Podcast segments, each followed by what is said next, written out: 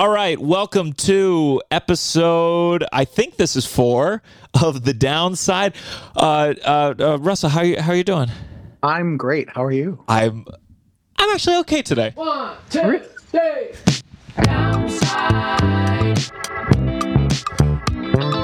Downside. You're listening to The Downside The downside. With Gianmarco Soresi. Welcome, welcome. I, I I surprised you there, Russell. You expect me? Did. Sometimes it's shitty. Every once in a while, things are okay.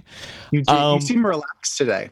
Uh, yeah, I I figured that I was going to ask you how you were doing, and you were going to say shitty because you got the second Moderna shot yesterday. Yes. Um, I actually feel a lot. I feel way better than at my first dose, um, which is strange. It is very I weird. I feel really good. I, I got a little chilly and a little uh, like like um, achy and tired uh, last Mm. night and this morning, but I, I feel right as rain. I I got my second shot on on Thursday. And then when we booked this guest, you know, it's a big guest, and I was like, what the fuck was I thinking? We booked it right after the shot. I was worried you, you were going to be incapacitated. I was like, I can't interview someone alone. I'm very scared. I'm very nervous. So thank you for being here. I appreciate it. yeah, of course. I feel like we're both pretty relaxed. Yeah, Sometimes yeah. We're you know For now, for now. Well, you know, uh, my my girlfriend, she got the second shot. She f- got there are two like bumps on her arm that that happened after the shot. I don't know if it's the shot related, but it's it's like a centimeter away from where the needle went in. Then she she posted on Instagram asking, you know, for people, you know, all the doctors that follow her to weigh in on what these bumps might be. And I, I'm like, yeah, I- you know, don't post this. There's people out there who are going to see this and go, okay, I guess I won't get the shot. Yeah yeah yeah. I perf- Um, I perform it at LOL Comedy Club, and we get a lot of people from Florida. And you really don't understand. Like I always, you know, I knew there are people who are anti-vaxxers or who don't believe in coronavirus. But until you're in a room full of Floridians who, like, you talk about the vaccine, they're like, "I'm not getting that fucking vaccine." You're like, "This is really bad." Yeah, yeah. Um, well, what's interesting too is that uh, we get so many vaccines that we don't. Uh, that most people are like, whatever. That's just been around since I've existed, so that's fine. Um, so it's interesting because I think I was talking to someone and they were saying there's a lot of legal precedent in terms of like, like your kids going to school or going to college. Like that's gonna you have to do that. So it'll be interesting to see what pops up from all that. But we got it. We got it. We're good. I'm happy. Comedy clubs are reopening again. Uh, they they opened yesterday, 33% capacity. So it's, it's the first time some of these clubs can can claim that they're sold out. It's very exciting for them. I uh, I get to finally witness, you know, how people are doing more shows than I am and feeling bitter again. It really feels feels That'll like good for you. beginning of 2020. Yes, very exciting. been a long time. Very very well. I had four feels. shows today. Two just got canceled. So we really are back in business but I'm good. We're healthy. I'm going to be grateful for for for that. I'm just, you know, I'm so excited. I can finally stop washing my hands every time I shit. Uh, you know, normally we ramble a little bit more, but but we we're very excited to have this guest. You know, uh, you, you know, uh, WTF with Marc Maron. Uh, I remember when he had like you know he had Barack Obama on his podcast, and it was a very very big deal for him. And I I feel like what Barack is to Marc Maron, this next guest is to me. Uh, so I I, I, I want to bring him on. Uh, please welcome uh, Alex Brightman. Wel- welcome to the downside.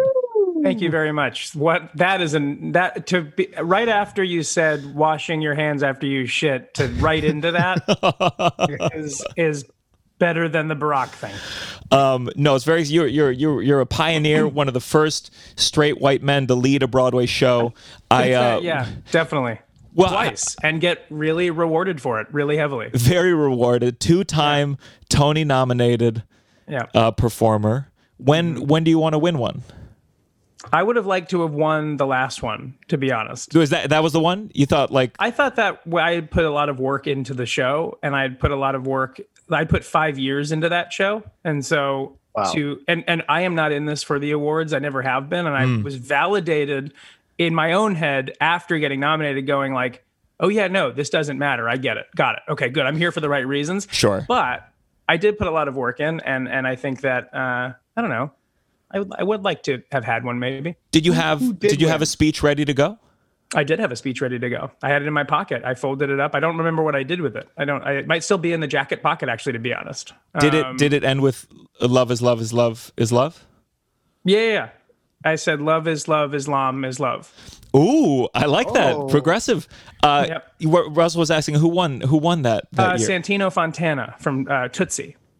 Mm. Yeah. okay. Okay.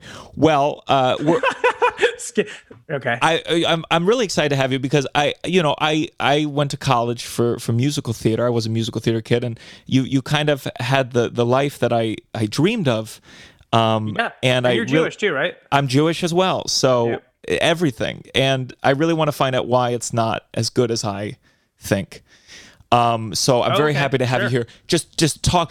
Uh, but it's we, we we should we should first mention you. We did a movie together. Um, we did. I don't know what we're allowed to say about the the movie because We can say that we did it. we can say that we did it. We did a movie with same- we did a same- movie with Billy Crystal and Tiffany Haddish. very excited. Yes, and uh, I didn't do anything with Tiffany Haddish. yeah, I didn't have any scenes either, right? but it didn't stop me from putting it in all my bios. I might have said in one bio at one point, uh, really early on, before I really looked at it again. I think I said starring alongside Billy Crystal and Tiffany Haddish is what I put in mine. And then I and then we saw a cut of the film, and I was like, I should take the word starring out of this. I think it was in it's in like the the the Wikipedia page for the film. It mentions your name. Oh, You know, Oh, that's that's exciting. it, it, was it was a lot of I- fun. didn't didn't star in it, but it was fun. It was really fun to do. Uh, we can talk about the the extra that one part where with the the saxophone player. I would more. I, not only would we should talk about that. I would. I, I will leave if we don't talk about that. Okay, so so there's a it's about it's about like an SNL type show. A right Billy Crystal's a writer on an SNL type show. Yeah. And uh, there's a band like there is on Saturday Night Live, and uh, the band doesn't have lines, so you know to to save money, it's it's extras. Um, probably Yeah. I would imagine they did an audition for this, and No, I uh, think it was more like a central casting. They kind of they got it on look. and they looked right for it for sure. Yeah, definitely. I actually really thought they were musicians, which just makes this even better. Like I really genuinely thought they were musicians. so so there's there's some scene there's some some dramatic scene where the band needs to play and this one guy he was very friendly. He really looked like you know fresh out. He, he was a, looked like a saxophone player and he had a saxophone. And so he's he's he's he's jamming. He's jamming on the saxophone. He is indeed. but he forgot to put his mouth on the piece that you the saxophone. Oh no! and slowly but surely, at each as each take happened, we all sort of started noticing it, and we kept going like, when when when the band starts playing, look at the guy with the saxophone. And then every time, as I every time I mentioned it to somebody, I thought this would be the time where he figures it out. He Yeah. never figured it out. And it was, and the, and actually, the more takes it happened, it kept moving slightly down, almost in a guitar-like fashion by the end. Wait, now did you guys alert anyone in control of this production? we I, be I wasn't hired to be a you know assistant director on this thing I Oh, yeah, yeah. sincerely, I really, I, I was looking forward to seeing it in the final cut. I Oh, sort yeah, of and it- desperately wanted to be like looking for it, and I think it's there. I just don't. I only have seen like a cut of it once, and so I, I'm looking forward to seeing if it is there as sort of an Easter egg. Oh, yeah, we, that's we watched funny. it. We watched the premiere over Zoom. Yeah. Um, I mean, I hope there's, I hope it's, I hope there's a big red carpet because I imagine Billy Crystal. There's going to be like all the the comedy Yeah. idols on that red carpet, and you can't do it. You you can't get you know Mel Brooks until he's vaccinated on a red carpet. You got to keep him in a Is bubble. wait Mel Brooks is in the movie? no, he's just friends. I'm just saying, like him and Oh, Billy oh, Crystal, oh, they're my all God, I like- pals. Yeah, I would yeah. like to do that premiere. I, I think the Zoom, I mean, like it was nice to see everybody, but it really was a, a very, very vivid reminder of, wow, this is not how you want to do shit. and I have these two pictures that you took, uh, uh, Alex, of uh, me and a certain character that I'm just dying to post. Oh, yeah. I'm dying to post it. Now you don't have even Instagram. Why Uh-uh. is this, Alex? I got a death threat on Instagram, and so uh, you want to talk about some of the downsides of of being a popular figure in a in a world. Please. Um, I Instagram. I, I never liked Instagram. It was never. It was never for me. So that was that to hmm. start it off. Like I even when it began, I didn't know what to do with it. It's not my medium. Twitter way more my thing, more more my speed. I think. And I didn't want to have. If I needed something to say, I didn't want to have to accompany it with a picture. Like I didn't feel like it was like that was like the price of admission to my thoughts was a picture. I didn't have that, and so I just never posted. And so when I was in shows, there was like show publicists and stuff that'd be like, you have to post. And so that's when I would do it. Um, but I never felt any joy doing it. I never really scrolled it like you know, I mean, taking a shit. I guess that's when you do it. Sure, sure. Um, um, but I never really found much joy doing it anyway. And then when you're in a show that's popular and people post about it all the time, I get tagged in like playbill photos in the audience, and I'm here, and blah blah. And there's a million after every show. You're tagged in uh, dozens and dozens and dozens of posts, which is cool because a lot of them say like it was great, we really liked it, and that's really lovely, and that's a lovely boost, especially if you're having not uh, a great day. You know, that's a nice thing to look at. However, there are. Have you heard of trolls? I have. I actually used Yeah. to be one. Nice. um, they exist and they're real, and it doesn't matter how kind or or generous you are with your time and stuff like that. They just exist. They just are their own autonomous things, and it, it thankfully in my in my sphere, meaning me, like as far as I deal with the like people that I would consider fans, 99.9% of them are extremely warm, which has been really great. And then there is that 0.1%, which is it really makes up for the rest because it's just too familiar too soon. Um, it's they think they that you owe them something you don't, and they treat you as if like you are their best friend, and best friends don't betray each other. And so there was just one day where I was heading to a two show day and I just checked my Instagram and I had a message request and I ch- and I like you know I do like to like look what they are if there's a friend in the audience I like to know if the people are going to be there. Um, and I just something caught my eye about it. I can't remember what it said, but caught my eye. Clicked on it and it pops up and it's a picture with uh, um, the message and it's a picture of a young looking lady um, with like I would say 20s Okay. and half the picture it's like half of her face stone faced into the camera eyeball directly into the camera and says i'm warning you not to come out the stage door tonight Mm. Oh my god. this is at the top of a two show day i'm in a car i'm in an uber God. heading to my matinee and sh- and then you kind of look at the picture and you realize she's standing in at like front of house like she's like in front of our theater Oh my so god. she's not like it, at her own thing She is and so there. I immediately, by the time I got to the theater, I had like texted my stage manager and stuff like that. And there was like the head of Shubert security in my dressing room, and they had like already sort of contacted counter terror. And it was this whole thing. I'm shaking to bits. And and I absolutely I'm like, well, I can't do my show anymore. yeah. Like I just was like at all ever again. Like now, I, and I never think about it. Like you don't think about it. there's 1,200 people sitting there, and you're like, all it would take is one person. Like, and and you're standing there. You're the only thing on stage, sitting. Like you're a sitting duck. I never thought of myself as a sitting duck until that moment, and then I did the show because they said that we they found her. They like they sort of Oh, they found her. Sort of, they did. They did, and it turned out it was a misunderstanding. Um, What, what, wait, hold on. What do you mean misunderstanding? She was like, I'm going to give you a What I- big hug. You walk with out that stage. kisses. what what if I didn't what if I didn't clear that up? I was like, let's just move on. Um, it was a misunderstanding, and that's how we and that's how I met my wife. You know, and so Of course. uh, Beautiful no, story. I what I, I believe what ended up happening. Uh, what I was told was that it was a person who was trying to warn me about like the crazy people, the stage door. There's crazy people here today. They're gonna like be like every day is they're like there's and this was their way of doing it. That's what that's the story I was fed, and that's the story. It makes it easier for me to believe. Um, and it I did both shows, and every time I was doing uh, sort of a, a side or a monologue adjacent thing to the audience that day and night, I was racked with fear. Like complete. I have never, I have never felt afraid in a very long time.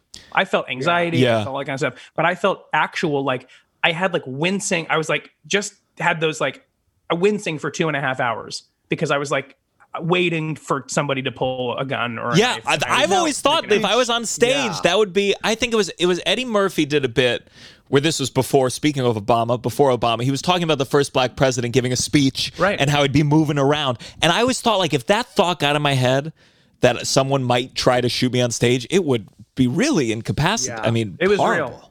Now, did she watch the show that day or no? It was like, I don't think. I think they. I think they, They were were like- able to like. I think they really they flagged it. They tracked it down. They like found that she had bought a ticket, um, which like was. But I actually do, from everything that I've heard after this, do believe it was not intended to be followed through yeah. with anything malicious. I do think it was like, notice me. she needed like a photo of her smiling and referencing the large crowd instead of just like, I Like, mean, dead, yeah. cold, dead staring into my camera. And but I just, you know, it's funny because that to me, I, I see a lot of that. That's the thing. Like you see a lot of notice me people. Notice Yes. me's are like, and I'm one of mm. those. I think like a lot of actors have that notice me gene in them, right? That's like the thing. And so when you're not an actor and you want to be friendly or near an actor, sometimes you develop that gene, but you just don't know how to cultivate it because you're not an actor. So you're trying to do the thing you've seen me do, but in real life. And that's not what I do in real life. Everything I am on stage, I am not off stage.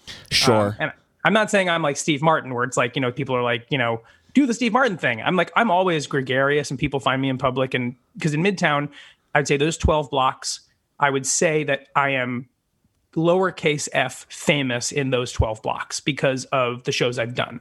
I'm always friendly with people. So I was so even more shocked when something so crazy came my way. I was like, wow, like you can be nice and still have enemies. Well, the stage door, like I, I, mean, it, it- it's such a you know for the when I was a little kid, I saw Wicked. I don't know if I saw you in it. I don't think so. I think it was before you were uh, Bach. Depends on what year. If you remember the year, I could tell you. I, I don't even want to know, Alex. I'm I'm already jealous enough. I don't want to have seen you. I was in a show right, but I was in a show before that on Broadway too.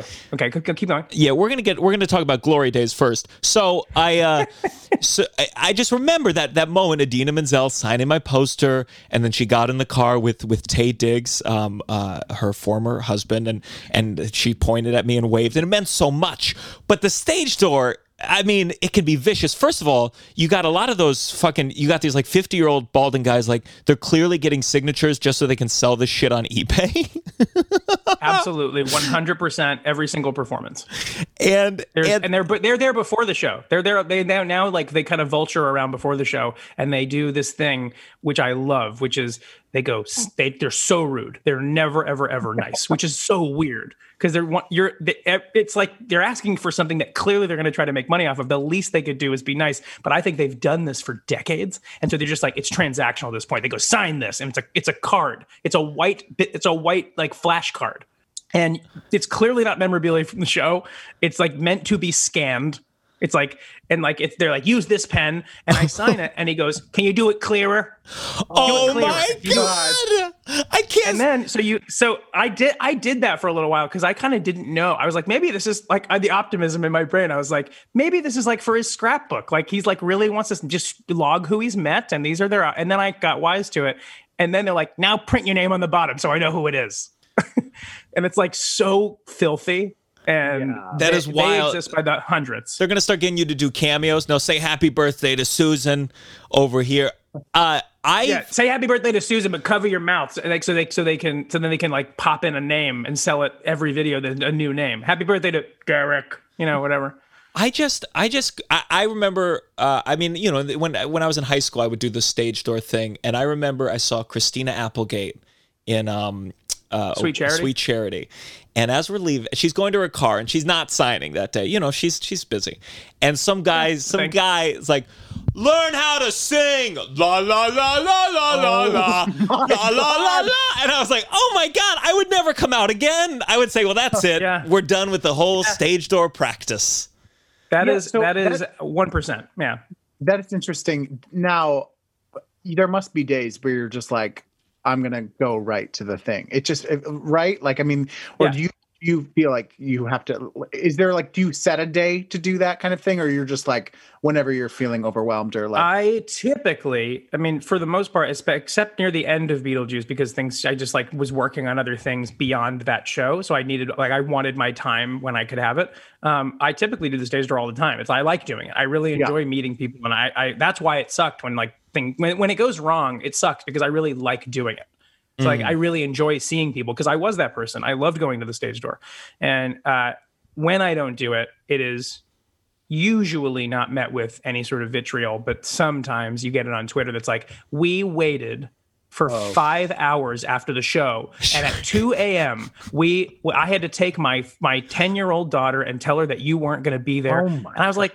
Yeah, and like you get these big threads, and you're like, "Yo, like, did you enjoy the show? yeah, like what 'cause i just did two and a half hours of that for you guys like i did uh, that's what I, my little retort back when somebody's like, "Can you take me backstage?" Which is an uh, and way too often request sometimes, which is weird because it's a liability. Um, and they go, "Can you?" And I go, "I we can't." I give them a spiel that's like nice, and then they go, "Fine," and you go, "I go," but you know what I can do? And they go, what? I go, I could do a two and a half hour Broadway musical for you two and a half hours ago. Yeah. So you're And then they- commenting this they on every single one of these threads, going, "Hey, fucker!" I like Yeah, no. you. You uh, do you still respond, or did you get to a point you're like, No, I no, just no. have to ignore all of this? I don't really typically, yeah, that's not really, I, I don't typically respond for two reasons it, to that. Because one, it gets to me and I don't want to speak Yeah. off the cuff because I, uh, I, I don't yell. I've never, I haven't yelled in 20, 25 years, but I, Hold up, seriously, Alex. You've never yelled? seriously. No, seriously. That's on stage amazing. for sure. But in life, I learned from my dad when you yet when you when you scream at somebody, they don't hear the words; they just hear the screaming. That's what I, I remember. That You learned from your ago. dad because he was always screaming at you, or he taught you that lesson. yeah between hitting yeah he was Sure, always sure. really really really really insightful um no no he just he's it's a quote it's not his quote i don't think but he it was something i took pretty i was like that makes sense so i am much more vicious when i'm quiet and i know you can be very quiet on twitter because you're not speaking at all so Mm. i sometimes caught myself writing a tweet that was like insanely cutting in a way that I'd go, wow, this is like, I shouldn't say this no matter what. And I just stopped doing that because it could get, this was years ago. And I was like, this could get me in trouble. And now look at Twitter now. I mean, you, you, you, have, you could have a typo end your career. So it's like, Sure. I don't, I don't typically respond anymore. We well, that's why I think it's funny that, that you know Instagram is the one. For me, Twitter is the scarier one. I think Twitter Yeah. is the one that Oh, I'm like, yeah. I got to get to a place where I can leave this site. It's just built in a way that where things can exponentially uh, spread around in a way that's scary. you read everything, John Mark. I read everything. I respond to everything with a picture saying, "D- "Don't leave the stage door tonight." I I will say that that when I left Instagram and I was uh, I came I was on Facebook as well for a very, Facebook was my longest love affair. And I left Facebook and it felt great. And then I left when I, when I left Instagram it was instant. I had uh, over a hundred thousand people that would like Oh, follow me on there right? Yeah. I know. I, I say that very calculatingly knowing I'm You talking should to you given but it to John I, Mark. yeah that'd be great if you could pass them if you could like pass them off like like go. points You have so Um, many fans that there is an account on Instagram because I remember because when we tried to tag you, uh, you for those Oh, listening, right. you you were a guest on an Uncle Function show, the sketch team I'm on with Russell, and there is an account Mm-hmm. on there. I think it's Alex Brightman, and it's like this is not Alex Brightman. He is not on Instagram. Don't be scammed. I think Um, what's ironic about that, I think that actually account is like real Alex Brightman. And it goes, actually not, and the, the, the subtitle is like, not actually real Alex Brightman, Sure. which is super fun. But I think that's getting off Instagram, I, I get a wash of like, oh, good. That's like another thing I don't like, I didn't need. And I felt really good until my, at the time I had a publicist because of uh, the show and we were like around Tony season. And instant, like 30 seconds after I deleted the account, two phone calls, manager, publicist. That was like, what just happened? Amazing. and I said I deleted my account. And they said, "You dis do you act you deactivated it or you deleted it?" And I said, uh, "It's gone." And they were like, they were like, oh. didn't know what to do. And I was like, I was like, look, if if I start if I don't get a role now because of my Instagram, then I don't want that role. That's not what I want. That's not at all what I'm here for. Cut So- to five years from fun. now. Five years from now, you're ushering a Broadway show, and you're like, I should have never deleted that Instagram. Yeah, I know. I uh, Yeah. that's that's uh, uh, very noble of you. Let's let's go. Let's start because you know we're gonna get into theater stuff, but uh, uh, let's talk about you grew up in in Saratoga. I did a little research because I had read I had read I remember before I met you I had read that New York Times article where you you oh. talked about how because I had gone to the Cap Twenty One the musical theater summer camp, and I'd Yeah, read so the article and and you said you know essentially in the article you were like they weren't qualified to teach me, and I read it I at the time. It wasn't it wasn't essentially. I said that. Oh yes, yes. You so, uh, did I get the quote Yeah. right? They, these jackasses nailed were not qualified to teach me sh- jack shit. That's, that's and I uh, said. I mean, they really, you know, they that article. It was a strong, it was a strong one, and I, know. agree with you very strongly. But I remember at the time doing that thing where I agreed with you. But I was like, ah, fuck this guy. Oh, they weren't qualified to teach you, motherfucker. Well, I went for four years, and now I'm like, he was right. I, let me say this: I know people that went there and are way better for it, and I went. My experience there from the jump was like not good, and it just was like they took way too many people my year, and so I felt really lost, Mm. and like it was a lot of things that were said and not executed. Like doors always open, and like every door was closed. And, Sure. like things like that. Like, and I just sort of like didn't feel like I didn't want to waste not my money, my parents' money. Um, Very expensive school. Very expensive. extremely expensive. And and then you start to feel it. That's why i didn't eh, eh, that's why you, you should never think about it i think. And the, i started going like how much money did i just did my did my family just lose today for me to sit in the class for eight hours and not do a fucking thing? And i was like i don't learn by watching. I sometimes do but i mm. learn by doing. I learn it's and so it just kept week after week after week. I was like i'm doing my work and every time i'd get up uh, the teach I would do my work. So the work ethic shows, right? You do your work, you do a good job. And I would go up and I do my thing and they go, "Great, sit down." And I felt resented for like doing a good job. And so then when the people went up that clearly didn't want to do their work or were, or were still figuring themselves out or there for the social aspect, um, go up and they were like, I just sort of learned this this morning. The teacher was like, now I can be this teacher. Ah, right? yes. And there's And a I lot of problems. There's a lot of problems with these. And then you also, I, I, I always resented the acting classes where they opened it up to the class. Like, oh, what did you think about it, so and so? And I'm like, what? Why are we fucking asking this freshman Why what they we thought of my performance?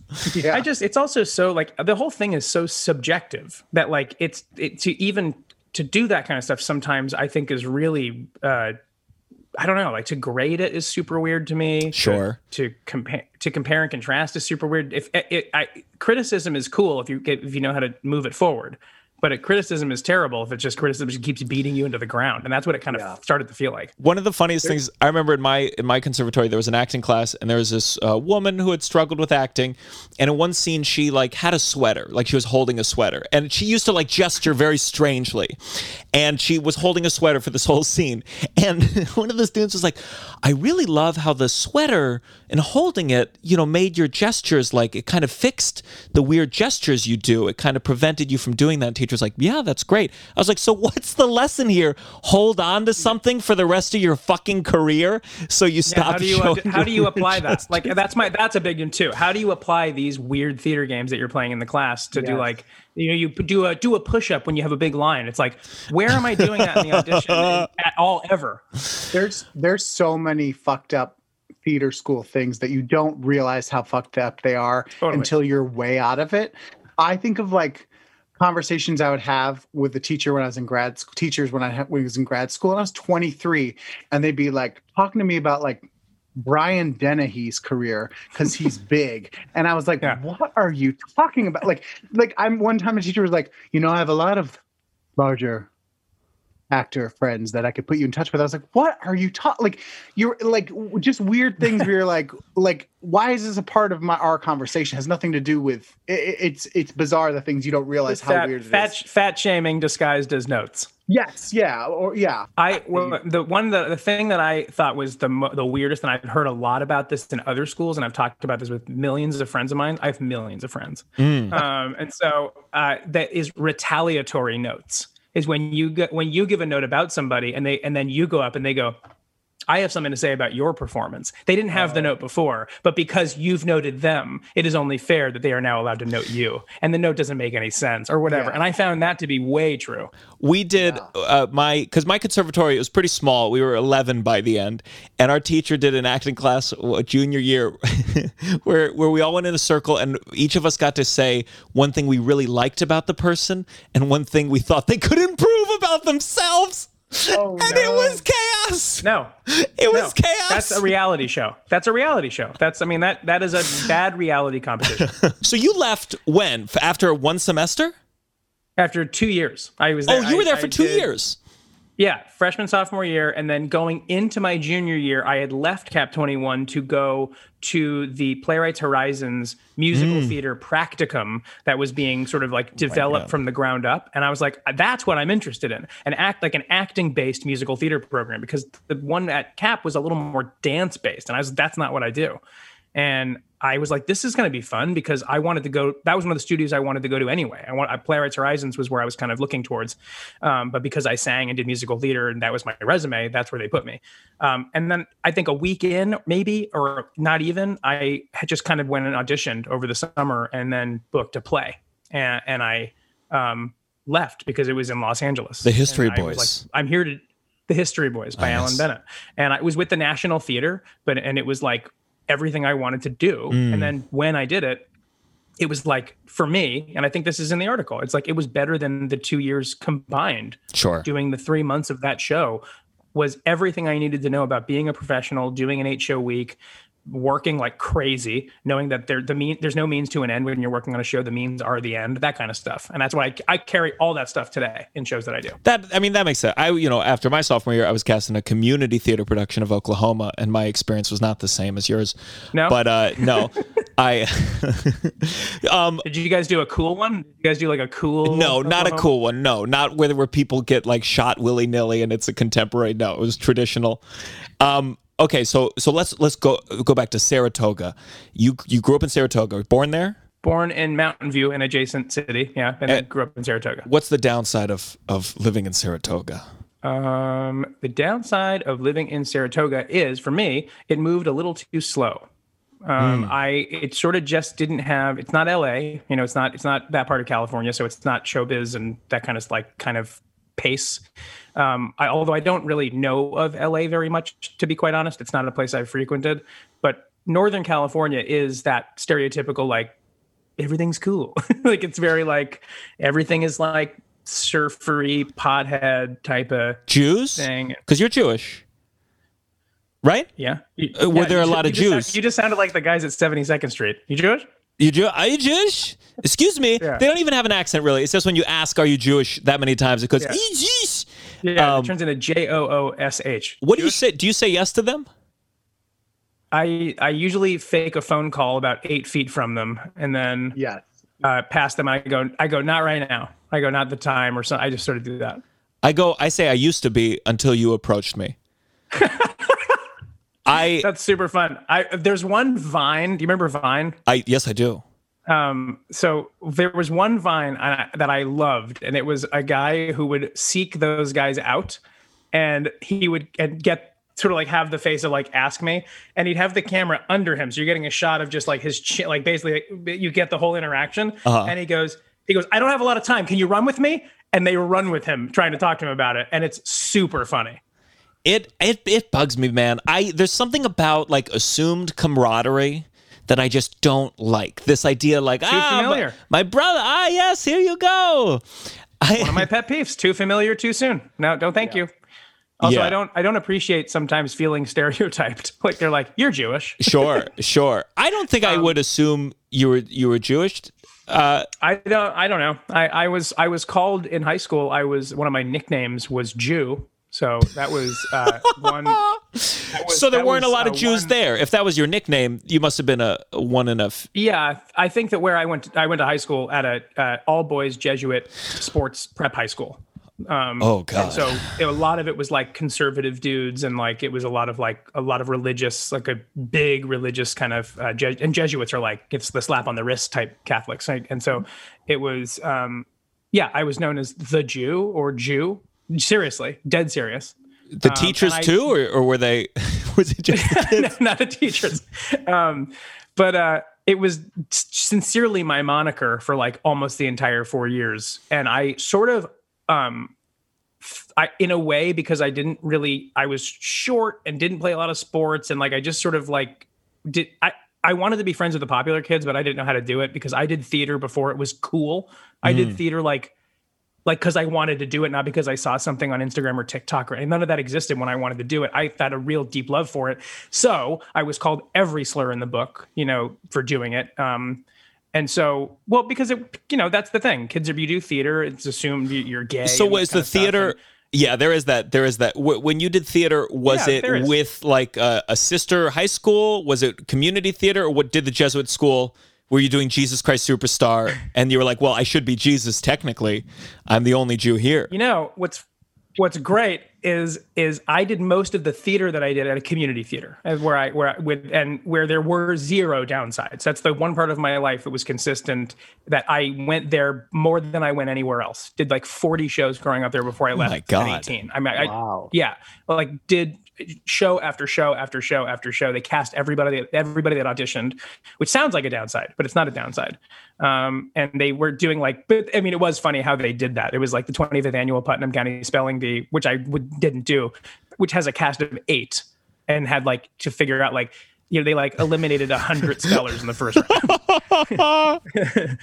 um, and so, uh, but the high school thing was actually really interesting because they had a great theater department, which is why I wanted to go. Um, Mhm. And so they did really. They had a great couple of guys that taught uh, theater and and were some of the teachers as well. And one of them was the person that introduced me to improv, which is why I love it so much. So I like owe a lot of like what I do to like some of the people that work there. But we did when we did plays. I only did four plays there, one a year, and we did it with the sister schools. Any any school around that had women were allowed to audition, and we were the only ones that could audition for the roles that were men. I see. And uh, were the so are there a lot of priests there teaching? Are there nuns there Yeah. teaching? Yeah, both. Or I, I think mostly like you, your some of your teachers were like father, whoever the fuck, and you know. And you Oh, call yeah, them for sure. father. Father. Yeah, yeah, yep. Did you have a religion class? Mhm. We just had the one religion though. It was the just Yeah. We didn't really talk about many of them. Um, we talked about mainly just one. How did you feel? Uh, why, okay, why did your parents send you this to this place?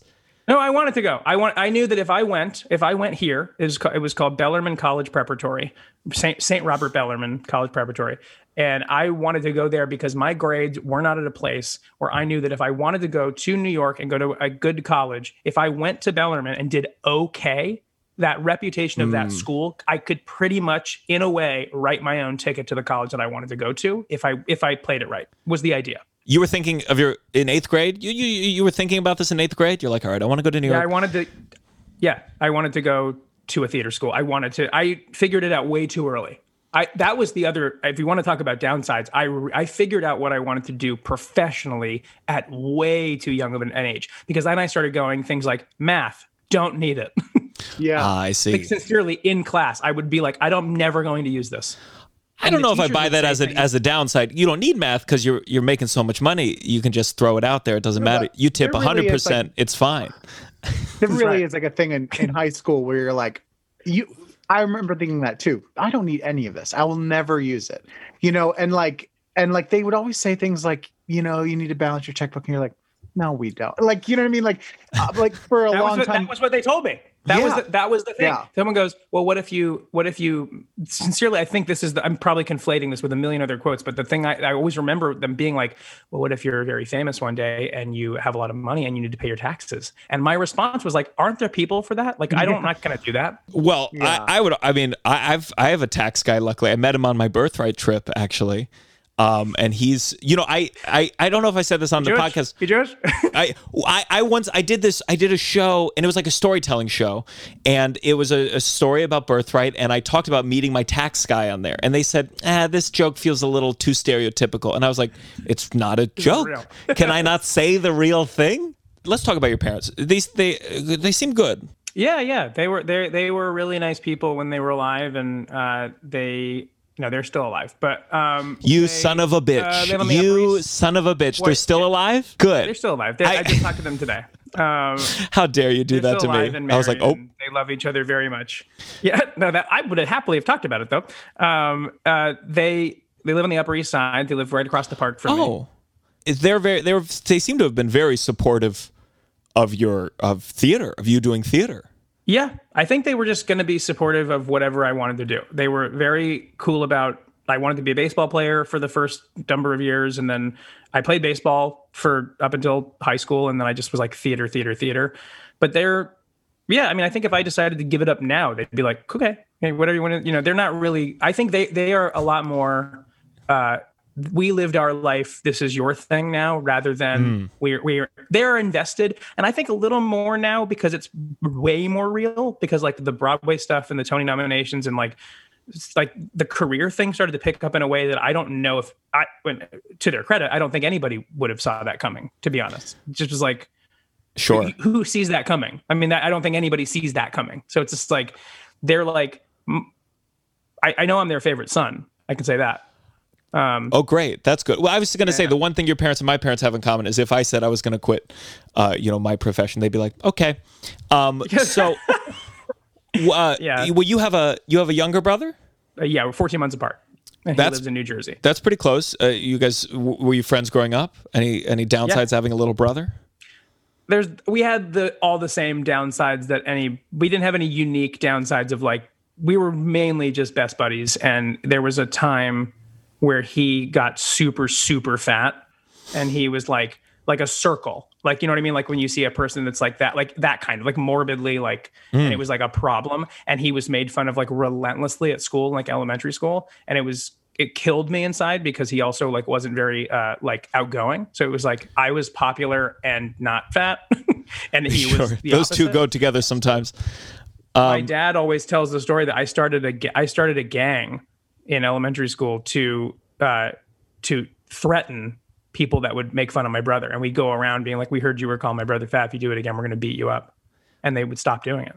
what was the name of your gang? The the Sharks or the Jets? We were the we were the Jets. I just I think it's very funny the the theater the main theater kid being like I'm in a gang too.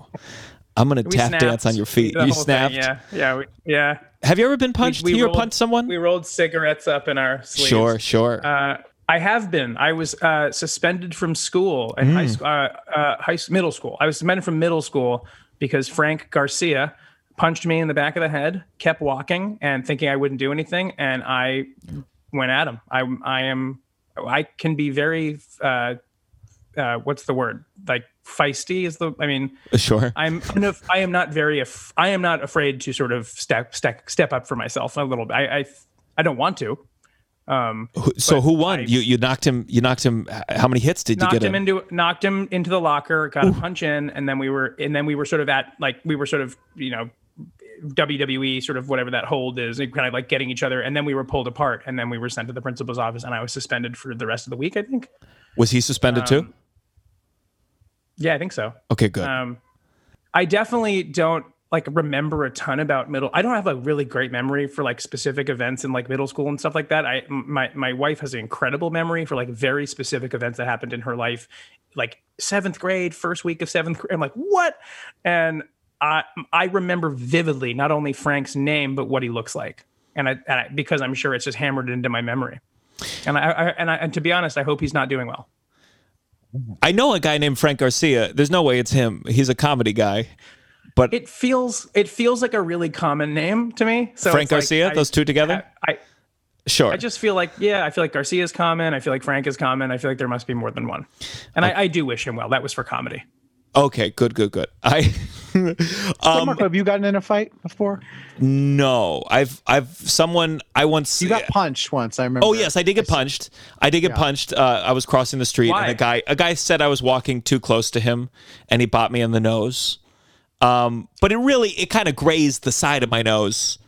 It wasn't, you know. Still scary though. Oh, it was. It was in New York. It was very scary too, which seems Yeah. scary. Every couple months in New York, I say to myself, Gianmarco, you need to take a self defense class.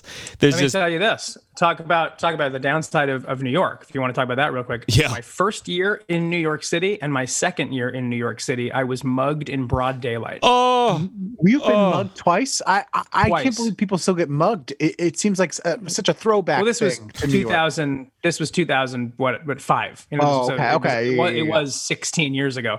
But this is I- back when Times I- Square was just porn shops and sex stores. That's right, and- baby. Yeah. yeah. I was wearing my fedora and I got mugged. And uh, I How did they mug you? knife point.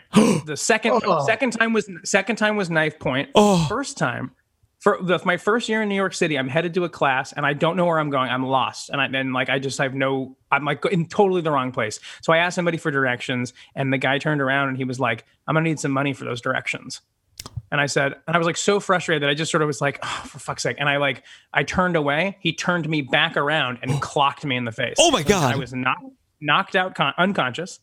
And he apparently, from what I heard, because I a by, the bystanders like it was twelve o'clock in the afternoon. It wasn't like it was plenty of people around. It was Canal Street, and so he ran because people saw it and didn't take anything because all my stuff was in my bag. I had a messenger bag Uh huh. and not in my pockets. So apparently they said like he tried to like fish your pockets and there was there was nothing in there because I had my phone and my stuff just easily accessible in my bag. And a good Samaritan put me in a cab in the right. It told me where I'm going, and I walked into my writing the essay class, which is the class you have to take freshman year of NYU. It's a global class that every freshman has to take called writing the essay. And I, I walked in and like their faces went white because I hadn't seen myself and I was totally swollen up and bleeding from the eye. And like, it was, and they were like, "We have to go to the hospital."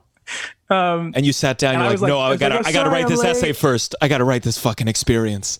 My first year in New York. I think what I said was I didn't know there were. I, I think I said I didn't know there were two Canal Streets. I think it was like because there there are, and that's where I was lost. I went down to like Canal Canal Street, and there's like another one, um, and like the Canal Street station doesn't really, you know what I mean? It's a it's a whole thing. And then the second time I was mugged at knife point, and I was less scared because I was like, "You got to be kidding me!" Uh, this isn't And my he was a first rodeo, kid. buddy. Was the knife hon- like, it- in the moment, the knife was out. Knife was out. to your It neck? was just out. To your stuff? It was just like out, red- just it was here. out to be no, no, just out, just out in front of me. Uh huh. and he, he kept saying i don't want to have to hurt you i don't want to hurt you i don't want to hurt this? you and i and i said this was on 13th street and first avenue and That's I not far from me. between classes so i'd gone home i had a razor scooter and i for a sec i said i don't have any money and i didn't and my i, I said he's like i don't want to have to hurt you i said i said i don't have any money i said here's my wallet i don't have any money I, there's none on me and he goes and I, I said and i stupidly but i think not stupidly said there's a popeyes on the corner let's go to the atm because i had money in an account i had like and so he's like My "Yeah, yeah, parents live right that." over there. Let's go over there. My dad's got a lot of money in the safe. You know, That's right. Yeah, yeah. I like, yeah, I sort of said, like, I have, there is money to be had. I don't have it on me. And I also don't want to go into my apartment with you and get killed. Mm-hmm. So let's go to the corner where there are more people. And you know, and, and let's go into a restaurant where it's much harder to kill somebody, and and get away with it. And let's go to the ATM. And I walked in, and he had, was right behind me, and he I he said take out a hundred, and I said I only have I said I think I only had like forty bucks or something like that, and I, I was like I only have forty bucks, and he said yeah, yeah that's fine. Took out forty bucks, gave it to him. He ran away, ran out, ran outside of the Popeyes and ran. He was a kid looking for food or looking for money for his family, and I that, it was just that's the way it wasn't. It never felt vicious. You know, it just felt desperate, and I was like, "This is so weird." After it was over, I f- had a panic attack. But during it, though, I was like cool and collected. And I was like, I might run away from you. Of course. Well, my my girlfriend got mugged like two years ago, and she's been having night terrors ever since. So I feel like it could be a very triggering. Would did you go to therapy? No, I do now, but I I didn't then. I it did trigger though. I used to have a massive crippling stutter when I was growing up. Oh my god. Um, like to the point of not being able to form any words. Like to it really was like a chest stutter. Like I couldn't even get the top of a word out. And it because it wasn't like the puh puh puh kind of stutter. It was uh like like you can't even get the thing Wow. kind of stutter. For all through elementary school it was terrible times. Uh and when I experience high moments of stress in New York City, and they have to be high, like that, like that kind of stuff. Yeah. Or the the the death threat thing. You know, like I remember, like it comes back in like fits and starts because Mm. it just it's a emotional whatever trigger, and it's horrible. It's like it is. It's a really crippling type king's speech kind of stutter thing that I've sort of figured my way around in life. And then when I have nothing to perform for, I'm like, you know, it's like, and it's it's crazy. what does it feel like? What is it? 'cause It's so hard to, you know, my when I get stressed, I get shaky. That's where my things go. But like, it Uh-huh. feels like you, does your mouth get stuck closed, or it doesn't know what's Yeah. supposed to come out, it or feel it does actually it does it feels like your jaw tightens up and it feels um it doesn't feel like you're choking but it feels like you can't like the regular stutter thing that everyone knows is like today junior right the thing? Sure. and so uh mine was i couldn't even get the tip of the t out. Like i couldn't it kind of feel it gets stuck like here or here. And it would be and i can i can um you know turn it on and off a little bit now like, Yeah. to, for like character stuff if i need to which has never been useful but it's just something that i can access. Um but when i do it it sort of has like it, it does cost me a little because it does it goes oh we're back like we're doing this again Yeah. um That is And I- funny. I, I- remember when we all, at least like middle school, it was like "T- t- t- t- today, Junior. We're like, ah, ha, ha, people with stutters. Yeah. right Horrible. And it's a thing it's a real and i work you know i work with uh the SAY uh, organization which is the stu- uh, uh stuttering association for the youth.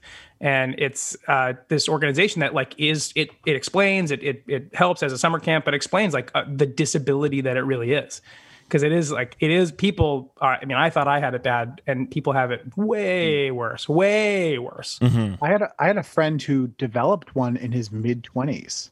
And it happens was too. it was so I, I- you know it was like one of those things he had like a, a very uh, kind of very weirdly stressful thing happen at work, and he like developed this stutter, and he had it, like for him it was like he had never had an issue with it, but he had to go to speech therapy, and you know now it once in a while will come out if he's drunk. You know what I mean? But like, it- Yeah. it's, for the most part like uh it's he's got it i'm starting to develop a, a sibilant S, and I'm really I'm really troubled are. by it. I, I had a voiceover audition recently, and I'm recording it, and I'm like, and I don't know how to fix it, Really? and I'm like, do I have to do I have to fucking pay for someone to teach me how to get rid of this? So I'm just Fascinating. it's I'm just- funny. it's fun to watch people decay. You know, it's like Yeah. fun to watch people kind of in ways decay. Well, that's what I feel, especially having, you know, done the full college curriculum. I'm like, fuck, man, this is what I went to school for. Um, okay, so two two other big things before we, we get to this guy's stuff I want to talk about. So you your your almost Broadway debut Yes. was a show called uh, Glory Days, and this was like right after Spring Awakening, right? This was around that time. Uh, yeah, I think so. Yeah, I think you're right. I think that's exactly right. it was like it was the time where producers were like, okay, hot teens singing pop songs, Yeah. perfect. Yep. And Glory Days, it was at the Signature Theater, which is a prominent DC theater, and it was a new musical. It's four guys Yep. just reminiscing. Four guys Thrilling. coming back from college on their first year, coming back to the football field where they first met because they were the four people cut from the football team, and that's how they became friends. and they were uh, they are singing about it on the bleachers, and it's They cast a bunch of theater kids who have never touched a football in their whole goddamn life. including me, Including And- you. And it's the songs were dynamite. The songs still are dynamite, and it was this kind of cool idea because it was like the first of its kind, like this sort of Jason Mraz type score, and it really kind of hit, and it killed its signature because it was so new and stuff like that. And so they brought it to Broadway, thinking like we could just leave it as it is and just put it on Broadway. But when you bring something to Broadway, it needs to be bigger. It needs to get bigger, and because ticket prices are bigger and things like that. And I just think that it didn't happen. There was no real advertising. There was it like the producers were super green, and so they didn't know what they were like. Just hoping we'd be like a hit, like they were in DC. And Well, I don't know if Russell knows. So, how many performances did it run? it ran one. Mm-hmm. It was opening opening God. opening night. Uh, oh, we- we- night. Yeah. Wow. Oh my god. How quickly did you know opening night that you weren't doing it again tomorrow? Thankfully, we didn't. We actually got to enjoy opening night, so we got to enjoy the whole evening. They knew, um, they knew, and so I was a, I was an understudy. I was a swing, so I covered Yeah. two roles in the show. So I didn't even perform in opening. I, I bowed on opening night because they called the the company and the director. That's the whole thing. The big like, we did it thing. Yeah. And the next day, they called us in for a company meeting, which doesn't happen. And I didn't know that because I was a child. And I walked in, and and there's five guys making their Broadway debuts out of six guys. And the sixth guy was like, "We're closing. this doesn't happen. Like we're, there's no. It'd be like either we're closing or we've just sold so many tickets that they don't know what to do. you know what I mean? Like the, the alternative was so wild that we're like, I think we are. And they walked in. We figured we'd be like, you know, in a month. It'd be closed in a month, a couple of weeks, whatever. We had no clue about that part. And then the producers walked in, and I will never forget this. They said, "So uh, we're closing," and then somebody went, "When?" And they said, "Last night." and we were like, "What?" And they said, "We." And not not only that, because they're all business, they're, they're mortified. They're Yeah. not only they were like, "Well, you you have two weeks to clear out your dressing rooms. You just you just moved into." Um, and you your your vacation and your uh, you know all the sick pay like kind of stuff that that kind of accumulates that is at the equity building for you to pick up right now. You can go right now and pick it up. Your last checks all your money the stuff like the stuff you're going to get paid out. And thank you very much. And you really in that moment you go oh right theaters are never yours. You're just renting the space. Like you really feel like wow this is a this is a fleeting type of career Were you were you uh, devastated? I was not. I was. I had no time to be. I joined the company, in, and they there were like two weeks of rehearsal, and then like a week and a half or something like that of preview. So we did we, performances. We did like 15, 14 performances, like preview performances for audiences that went well because they're all papered. Like you know they give them because you want word of mouth. That's the whole Yeah. point of previews. But it felt to make good. The show better. Felt good. Yeah, did, and good responses but the idea was that you need to sell tickets not just give them away and so we uh so it was too quick I, it felt like to me like i said this before it feels like it felt like a broadway uh, like fantasy camp. Like you have to do two weeks of rehearsal, meet the cast, be with the cast, do opening night, and then like you're like, all right, camp's over. That's what it felt like for me. And then but I had to call my parents because I was like, you guys should come out for opening night. They're like, we'll wait till the show's running a little bit. and so yeah, and so I called them that day, and I was like, uh, we, you won't be able to see the show. And they're uh, not even on film. They didn't even. I mean, they, you have to run long enough for them to film it for like the Lincoln Center archives because that's where all the shows go. And there's no. I'm sure there's a little bit of B-roll here and there, but uh, yeah, it just it faded. It was just it went away very quickly. That did did the the New York Times give it a review, or did they say, you know, we'll let this one slide? We're not going to tear. It I think what I remember, and this is my memory, so I can look this up. But I think it was actually considering what happened. It was a relatively kind review, and I think it was Mm-hmm. less. This is a bad show. I think the review was more like shame on these producers for taking it here so quickly. Sure, sure. Is it is it the Um, so. I- only I- show to have closed after opening night? Is it the record?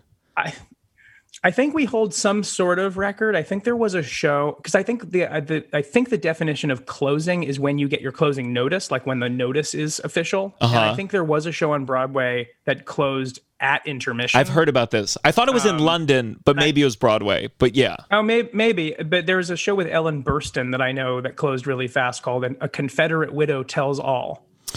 I, I don't know how that could have closed. A Confederate widow tells Uh, widow. all. Oh Tells boy. It feels like it, it feels like the, the title gets more contemporary as it moves forward. A, con- a Confederate Widow tells all. it feels like a TMZ thing. Um, but yeah, that was it was, and now people affectionately refer to it as Glory Day. Glory Day. Yes, I, I am gonna, I'm gonna go listen to that one. I, I bet it's I bet it's good. It's catchy. It's, Um, were- it's it's very poppy. They recorded the album before opening night. Yeah. That's good. Uh, yes, I think they did. I can't remember. I think they did. Either way, I'm not on the album. Um, I'm Hmm. I'm I'm uh, mentioned in the company, but I'm not on the album because it was just the four just the four guys. so since then you've you've been in, in two shows now with extremely long runs and i'm just curious because you know as a now now that i'm more of a stand-up comedian and i i kind of get to mix it up every night to a certain extent do you ever do you ever go crazy do you ever go crazy doing the same thing i mean how long how many performances of which one was was longer the run of beetlejuice or, or school of rock Wicked. I Wicked. did Wicked for the longest. I did Wicked for two years. that's Um, I did Wild. Wicked for for nearly nearly a thousand performances of Wicked. Wow. um because I didn't take a lot of time off because it was just like an easy sort of thankful role. I played Boq in Wicked for to 2008, 2010, and it was the time where like it was like being in Hamilton now is what I say. It's like it was still white hot. It was like you Yeah. could not get a ticket, and because it opened 2004, and I was just four years into like a mega juggernaut show, and so it was like doing the hottest show in the world. Um, and so I did it because it was one, I it was six months, I think, after Glory Days closed. So I was like so excited to just like have a job that I was going to get to do. yeah yeah yeah Um, and and actually make my stage debut. But also I kind of knew in the back of my head something I couldn't define, which was job security. Like if I just stay in this show, I'm gonna make money. You know what I mean? Like I could pay my rent. I could do that. Like I, I didn't that didn't occur to me until later, but I was like, wow, this is why people stay in shows for this long. Because they can mm-hmm. send people through college, they can buy houses, and you do the same show. And after a year, because I'm still young, and so, so like this is the greatest thing in the world. The last money I made was at like Uno. Like I made like I was a server at Uno, and I was like, this is horrible for the money I'm. I, I and this was easy yeah and I was making more money than I ever had seen. And I was like, this is like crazy. And I didn't know what to do with it. I had no financial acumen. I was like spending it as I got it. It was terrible.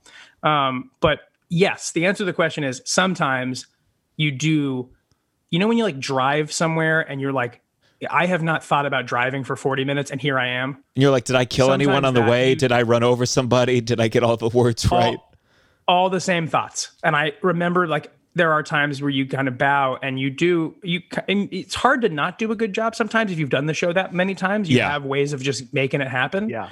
and it is that like leave your baggage at the door thing? Um and so but it is it's scary. You get to the bows and you're like did i have a show? Like i don't even know wait. And that's easy when you're kind of a featured thing. When it came like school of rock and beetlejuice that was required more of my attention because both shows involved improv and I and ha- and and listening because I had to break the fourth wall in Beetlejuice, and so I had to really deal with cra- a different crowd every night. sure So that became more like what I imagine you deal with, right? The stand up stuff. Yeah, but I, I basically I think wh- where I really started to pivot to stand up, I did I did a play that I wrote, and it was I was pretty much on stage for ninety minutes, and I only Yeah. did it for you know eight shows a week for a month, and I just remember two weeks in, I'd be you know getting ready to go on, and I'd be filled with this sense of like, oh my god, once I go out there.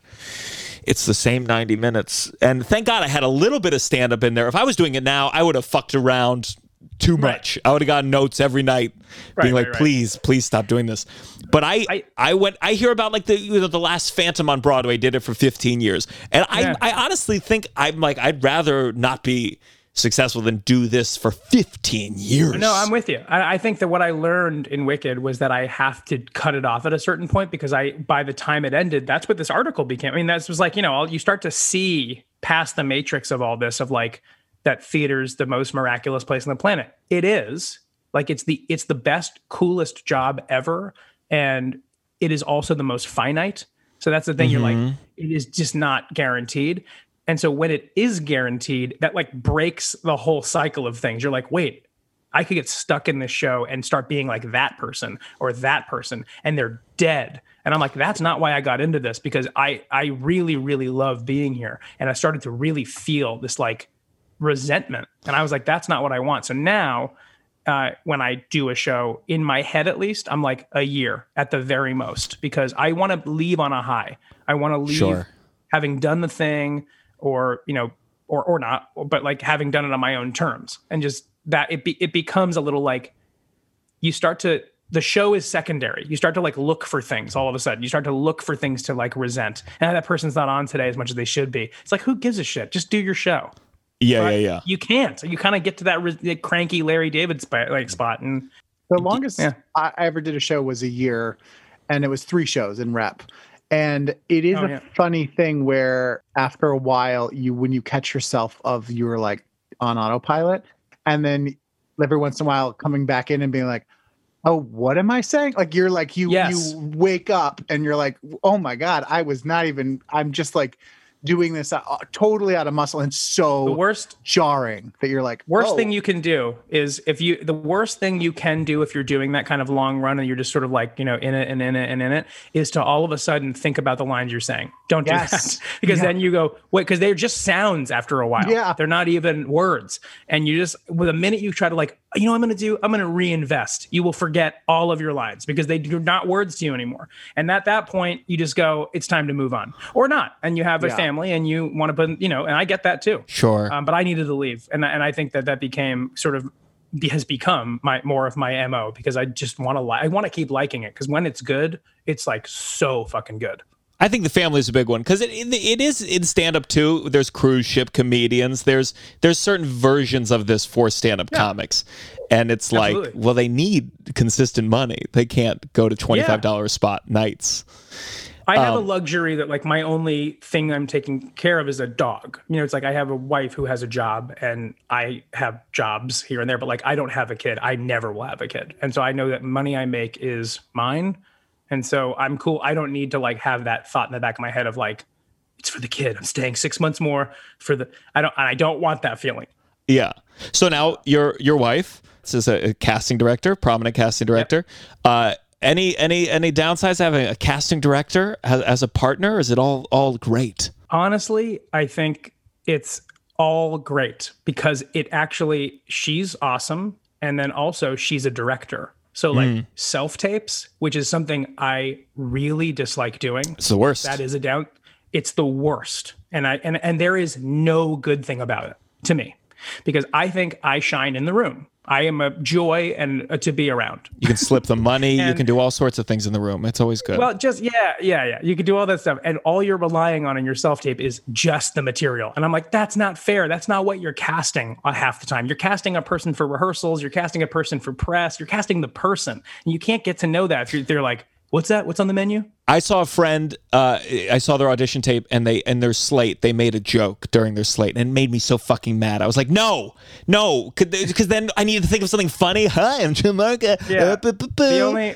Yeah, the only time it's ever happened to me was I was doing a slate and my dog was like pawing at my thigh trying to go out and like they do the full body slate the up and down and I it was like they it, which was great because it was a natural moment it wasn't it wasn't planned and I just said you know Alex Brightman five eight New York City it panned down I went and that's my dog and that was enough personality I think I would ever want to put in the slate because that's not your time to be you Uh, the like, only thing I do for commercials, if I have to show my hands, I go.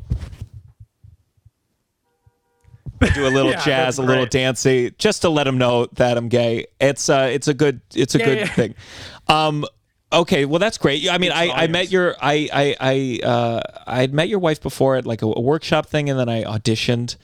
And uh, she gave some great notes in my audition. She gave one of the most devastating notes, though, which is was a very good note, but it was just like, make it real world. And I was like, I'm gonna go kill myself after this.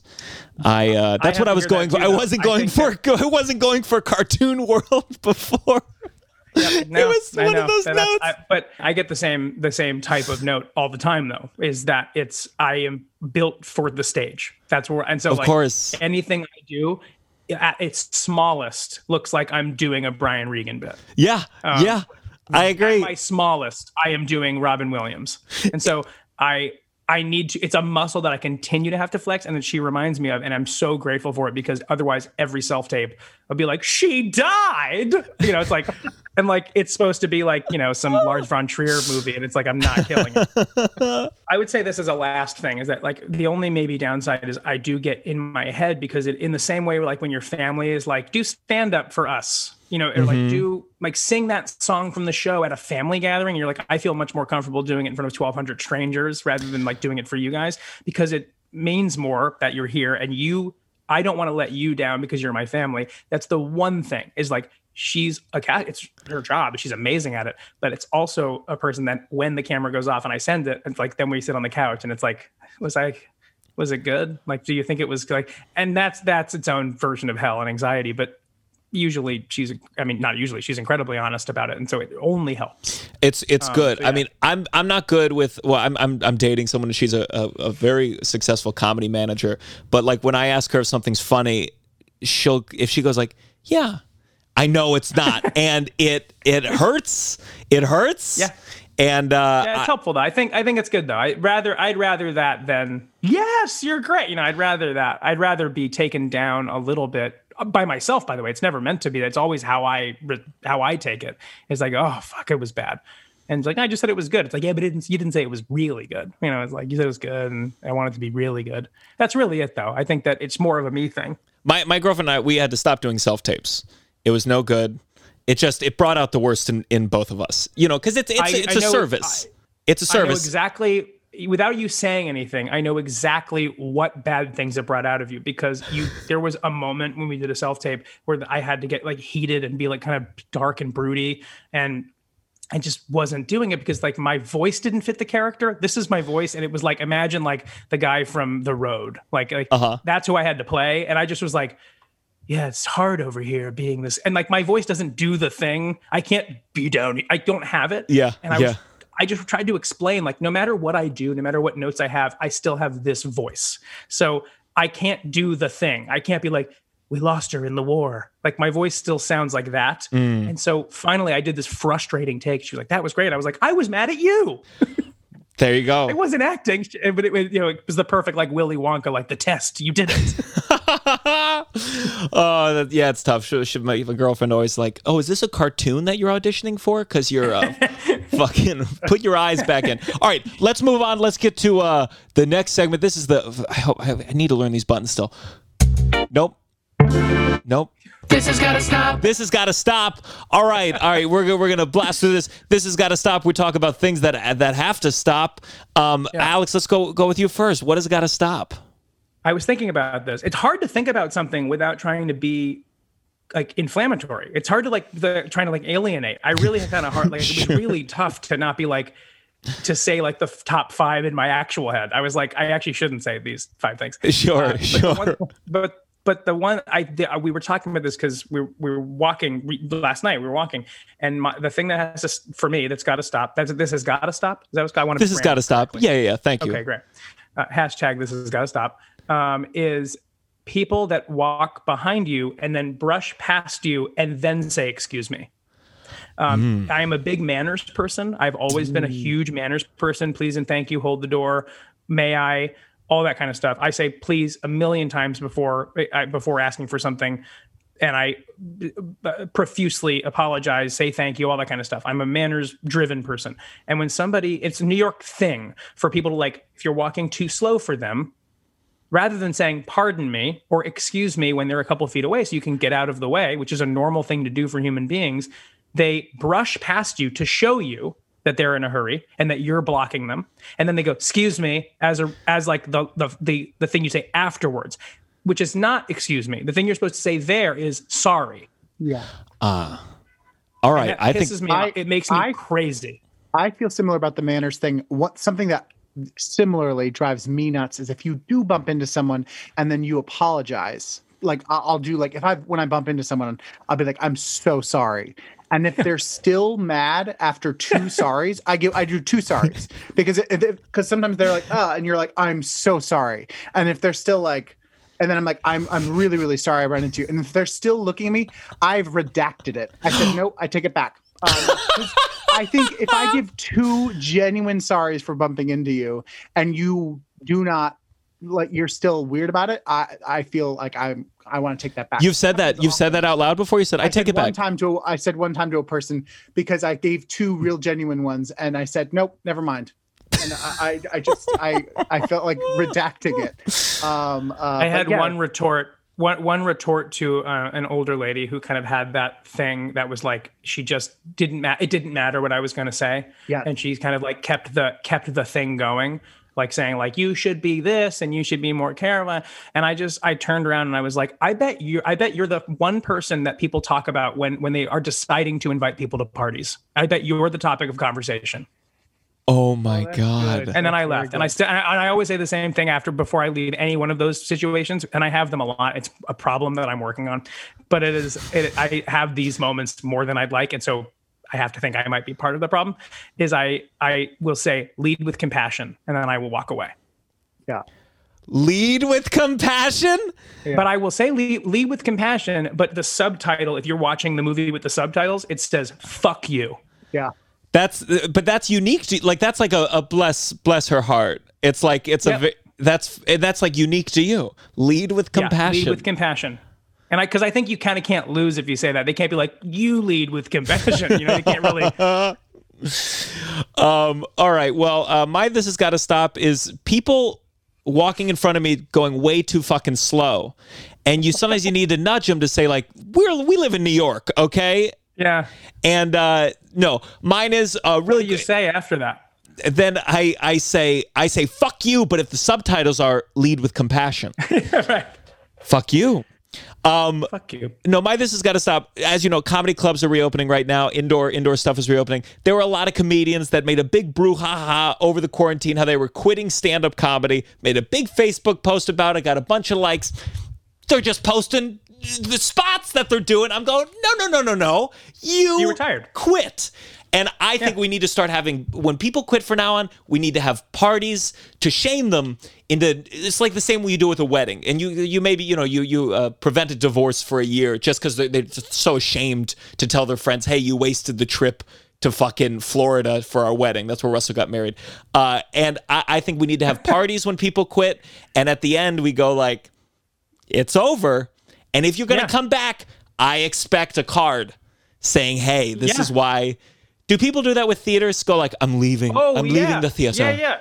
It's the same thing as like I'm le- I'm leaving social media. Just leave. Just like, leave. It's not. It's in, in all these are in the art forms you're talking about. It's like it is an art form that will not miss you. So the fact that you are going, I I am leaving. You're like.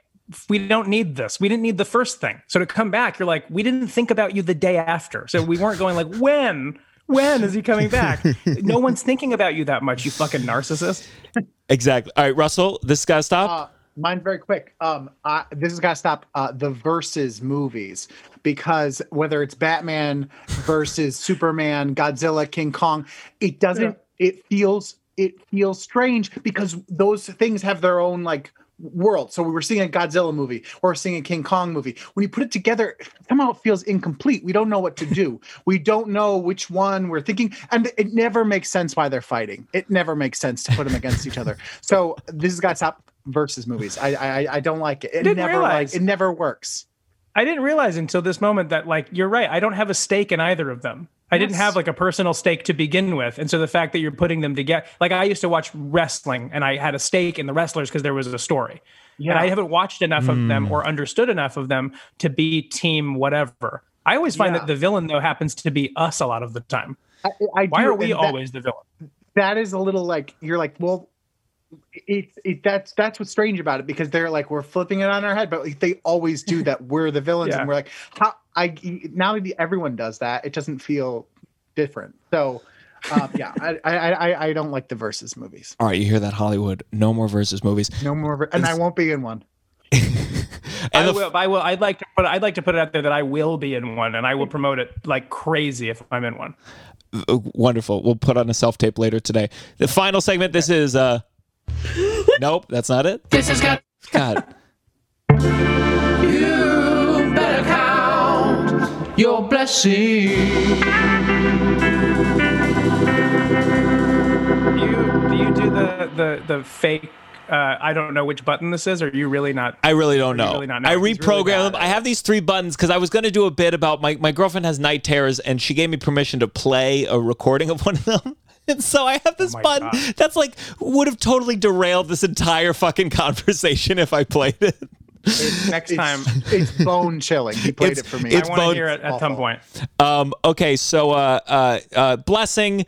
Um, we'll we'll have you go at the end. We'll go this real quick. My blessing is uh, uh, Glenn Greenwald. I, I don't know a lot about. He he founded the Intercept and now he just tweets kind of just insane opinions and he talks shit about Sarah Cooper. And I don't know Sarah Cooper very well, but she um uh, uh, she had a lot of success and I, I you know people shit on it because because whenever someone gets successful fast. I mean, Alex, before I met you, I shit on you constantly. I had to delete hundred tweets before this interview, and um so he posted something about like oh you know sh- sh- she went away fast af- since trump lost she went away faster than msnbc's ratings. Ooh.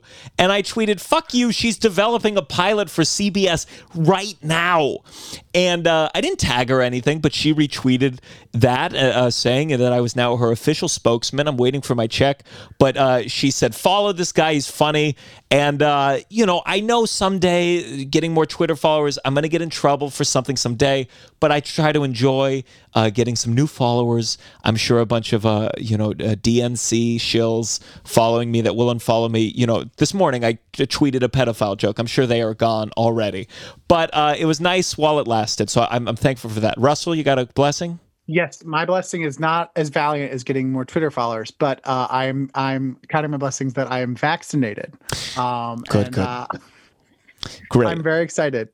Thank you always with the nice generic blessings um alex what's your blessing Um, my blessing is that um, I was able to work through this pandemic and I've been able to make my own work and I'm happy about the stuff I'm making. It wasn't sort of secondary. It was that I got to work on stuff that I didn't have the time to work on. So finding the silver lining in a horrible year and letting them come to fruition has been my blessing. And that fact that I can pay my rent with the thing I like to do. well our sketch team was happy to help make that happen for you um so Can't uh, wait to be back. all right so let's let's just uh play this out this is oh Oh my god!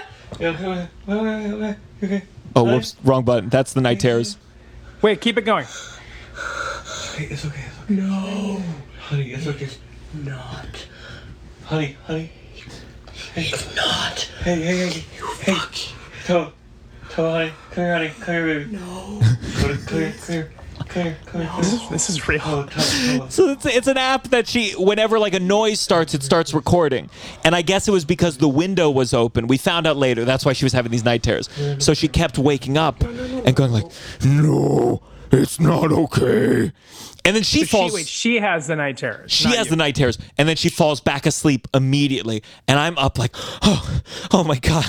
Oh my why, god! Why I- was she? She talks like Beetlejuice. I mean, she does the voice. It's it's. Um, so good. That bananas. I want a recording of that in my email immediately. I want to listen to the whole thing. I'll send it to you. All right, uh, uh, Alex. Uh, thanks so much. We're gonna take a picture. We're gonna play this out. One, two, but here we go. Oh, so exciting! All right, let's let's let's take this picture. Um, Okay, do me a favor. Look uh, disappointed. Will you, yeah, look. That's perfect. All right, I think we got it. Uh, fading it out, fading it out. Alex Brightman.